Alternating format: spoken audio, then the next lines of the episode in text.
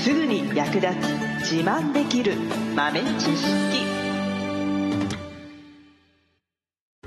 この番組は2006年バリスタチャンピオンのみえちょとコーヒー勉強中、いくちゃんがいつものコーヒーがさらに美味しくなる話をしています。この番組を聞けばちょっと自慢できるコーヒー雑学やすぐに役立つ最新トレンド情報がわかりますラジオトークで毎週火曜日お昼の12時からゆるっとお昼休み、木曜日の夜10時10分からはカフェ好き女子の夜会をライブ配信しています。美味しいコーヒーの入れ方など皆様のご質問にもお答えしますのでぜひ欠かさず遊びに来てくださいね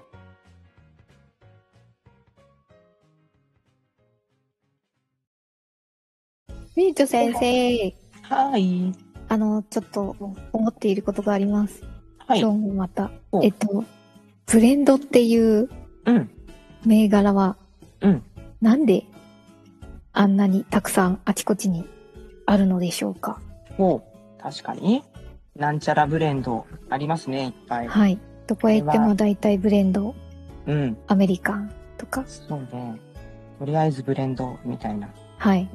あれは、まあ、ブレンドっていうものがあるわけではなくてね。えいい あの、あれですよ。あの、いろんなコーヒー豆が、まあ、最低でも2種類以上のコーヒーが混ざっているものがブレンドです。やば。あんあ、そういうことか。ブレンドっていう、うん。そういう商品があるっていうか、なんかそういうあ名前のなんかこう、ーうん。銘柄じゃないんだ。そうなんだよ。ブレンドっていうコーヒーなのかなって、そうそうそうそうそうそうそう。そういう風に思ってる人結構いたりすんだよね。いや、いると思います。うん。言わないだけで。知ら、知らないか。なんか、当然そうだと思ってて、疑問にも思わないみたいな。コーヒーといえばブレンドでしょう、みたいなね。 ブレンドっていうやつ美味しいよねって。そういや、ほんとどこが疑問に思うか分かんないからね。知ってる人にとってらあんなことはあるかいって思うかもしれないけど、何人かはいるはず。いや、いや、いますよ、います。ブレンドね。そう、2種類以上ですね。混ざってるもので、えっ、と、構成されているものがブレンドなんですけど、なので、まあ、はい。なんちゃらブレンドっつっていろんなのあるけど、はい中身は全部違うと。あー、そっか。そうそうそうそう。じゃあ、A というブレンドとうん B うっんていうブレンドは、うん豆が同じかどうかはわからないよっていうことですね。中に入っている。そうそうそうそうそう。あうーんうんそっか。そうそう。ただ、なんとかブレンドっていう時、そのなんとかに当たる部分が、コーヒー豆の銘柄の名前だったりする時はい。例えば、まあ、ブルマンブレンドとか、あと、モカブレンドみたいな、あー。そういう名称になっている場合は、その頭についているブルマンとかモカっていうのが、全体の30%以上入っていないと名乗っちゃいけないんですって。へー。うん、 30%か。うん。意外に少ないですね。そうね。だから、まあ、例えばブラジルが50%入ってて、うん。モカが30%で、まあ他なんか違うやつってなってても、うん。配合の比率的に一番多いのはブラジルだけど、はい。 30%入ってるから、モカブレンドって言った方がああ、いいよねっ商て商いう。品価値がそうそうそうそう。高っい。て言って、モカブレンドって名前つけてるのは結構あると思いますねおー。実際のところ。ほうほうほう。なるほどね。でいろんなブレンドあるけど、まあお店で、個人のね、カフェとか喫茶店とかでブレンドしているパターンもあるし、ブレンドされたものを仕入れていることもあるし、結構ね、一言にブレンドって言ってもね、あの、お店の人が試行錯誤して作ってるパターンと、大手のメーカーさんが作っている既製品のブレンドと、いろいろあるんですよね。うーん。大体自家焙煎のお店とか行くとね、いろんなブレンドありますね。おーえ、あれってどうやって作ってるんですかそうですね。パターンとしては大きく2つあって、はい。 1つは焙煎する前にブレンドするもの。おうーんで、もう一つが、焙煎は個別にして、焙煎した豆をブレンドするっていう、大きく分けてその2パターンですかね。うーんまあ、あとはでも、引いて粉にしてから混ぜるとかね、まあ、細かく言えば、他にも方法はありますけど、大きくはその2つ、焙煎する前か、後か。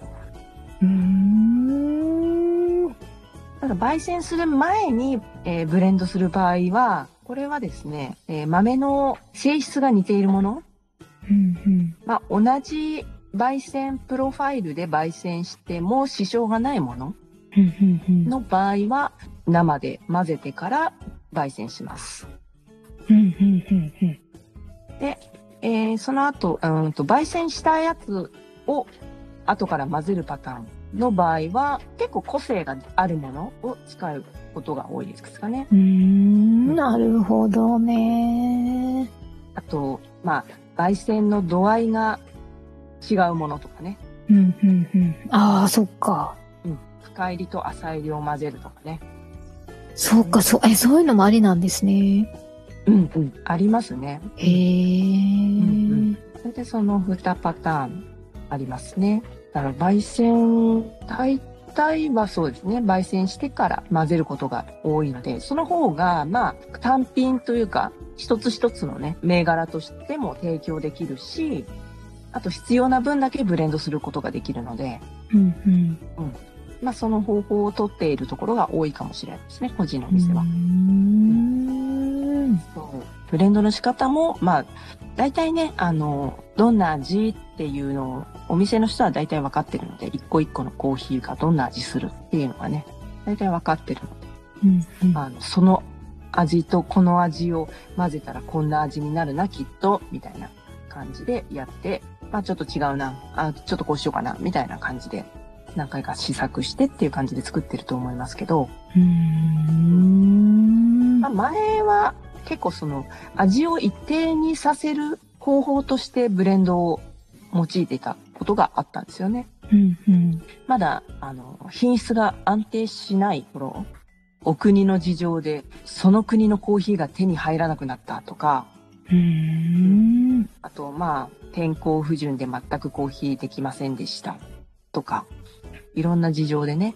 あるコーヒーが手に入らないっていうことがあった時に、うんそのコーヒーがなくても、なんとなくいつもと同じだよねって思えるような味にするブレンドっていうのがあります。うんうんうんなるほど。うんお店の味でも一年中こう、ん同じ味をうんうん一定で作りたいんだけど、うん時期によって入ってるものが違ううんうん。けれども味は一緒だよみたいな。そうそうそうそうそう。あまあ、それはどうやるかっていうと、極端にたくさんの種類のコーヒーを入れるっていう。 ーへえ。 10種類ぐらいとかね、例えばね、へえコー。ヒー豆を10種類ぐらいブレンドすると。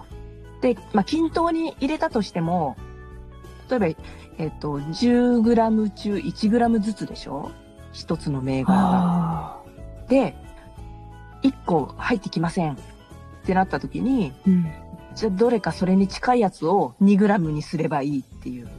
うーん。たら似てるやつを何種類かと、味のパターンとして3種類ぐらいあったとして、うん。酸味系のコーヒーだったら3種類ぐらい、苦味系のコーヒーも3種類ぐらいとうか、んえっ、と、バランスいいやつ3種類ぐらいとか、スタンバっといて、うん。うんで1個がなくなったとしても、その3種類の中の他の2種類に頑張ってもらえっていう。うん。うーん。そんな世界だったなんて、びっく り。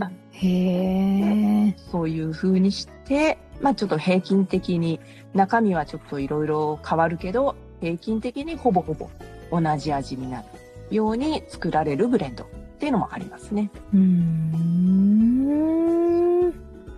まあ、最近は結構そのブレンドで単一の、ね、農園だったり国のコーヒーでは出せない味わいっていうのをね作り出すっていう意味でブレンドしていることも多いしうんあとは、まあ、ちょっとまあ例えばブルマンとかだとさ単一で100%ブルーマウンテンっていうと結構高いんですよね。うん豆の値段自体がね。なので、まあ、ちょっとそのブルーマウンテンを飲んでいるような感覚は楽しんでいただけるように、ちょっとお値段をお手頃にするためっていう意味で、ちょっとブレンドしたりうんっていうパターンもありましたね。なるほど。ブレンド。銘柄じゃなかった。よーく見てみるとね、いろんなブレンドコーヒーあるから、原産国名とかね、表示してあるのが、いろんな国の名前が書いてあると思いますので、ああ。うん、まあ、商品名に入っているやつは30%以上入ってると思っていただいて。はーい。わかりました。最後までお聞きいただきありがとうございました。あなたのコーヒーライフに少しでもお役に立てたら嬉しいです。ご質問やツッコミは、ラジオトークで受付中。毎週火曜日お昼12時から、ゆるっとお昼休み。木曜夜10時10分から、カフェ好き女子の夜会をライブ配信しています。ぜひ遊びに来てください。ではまた次回の配信でお会いしましょう。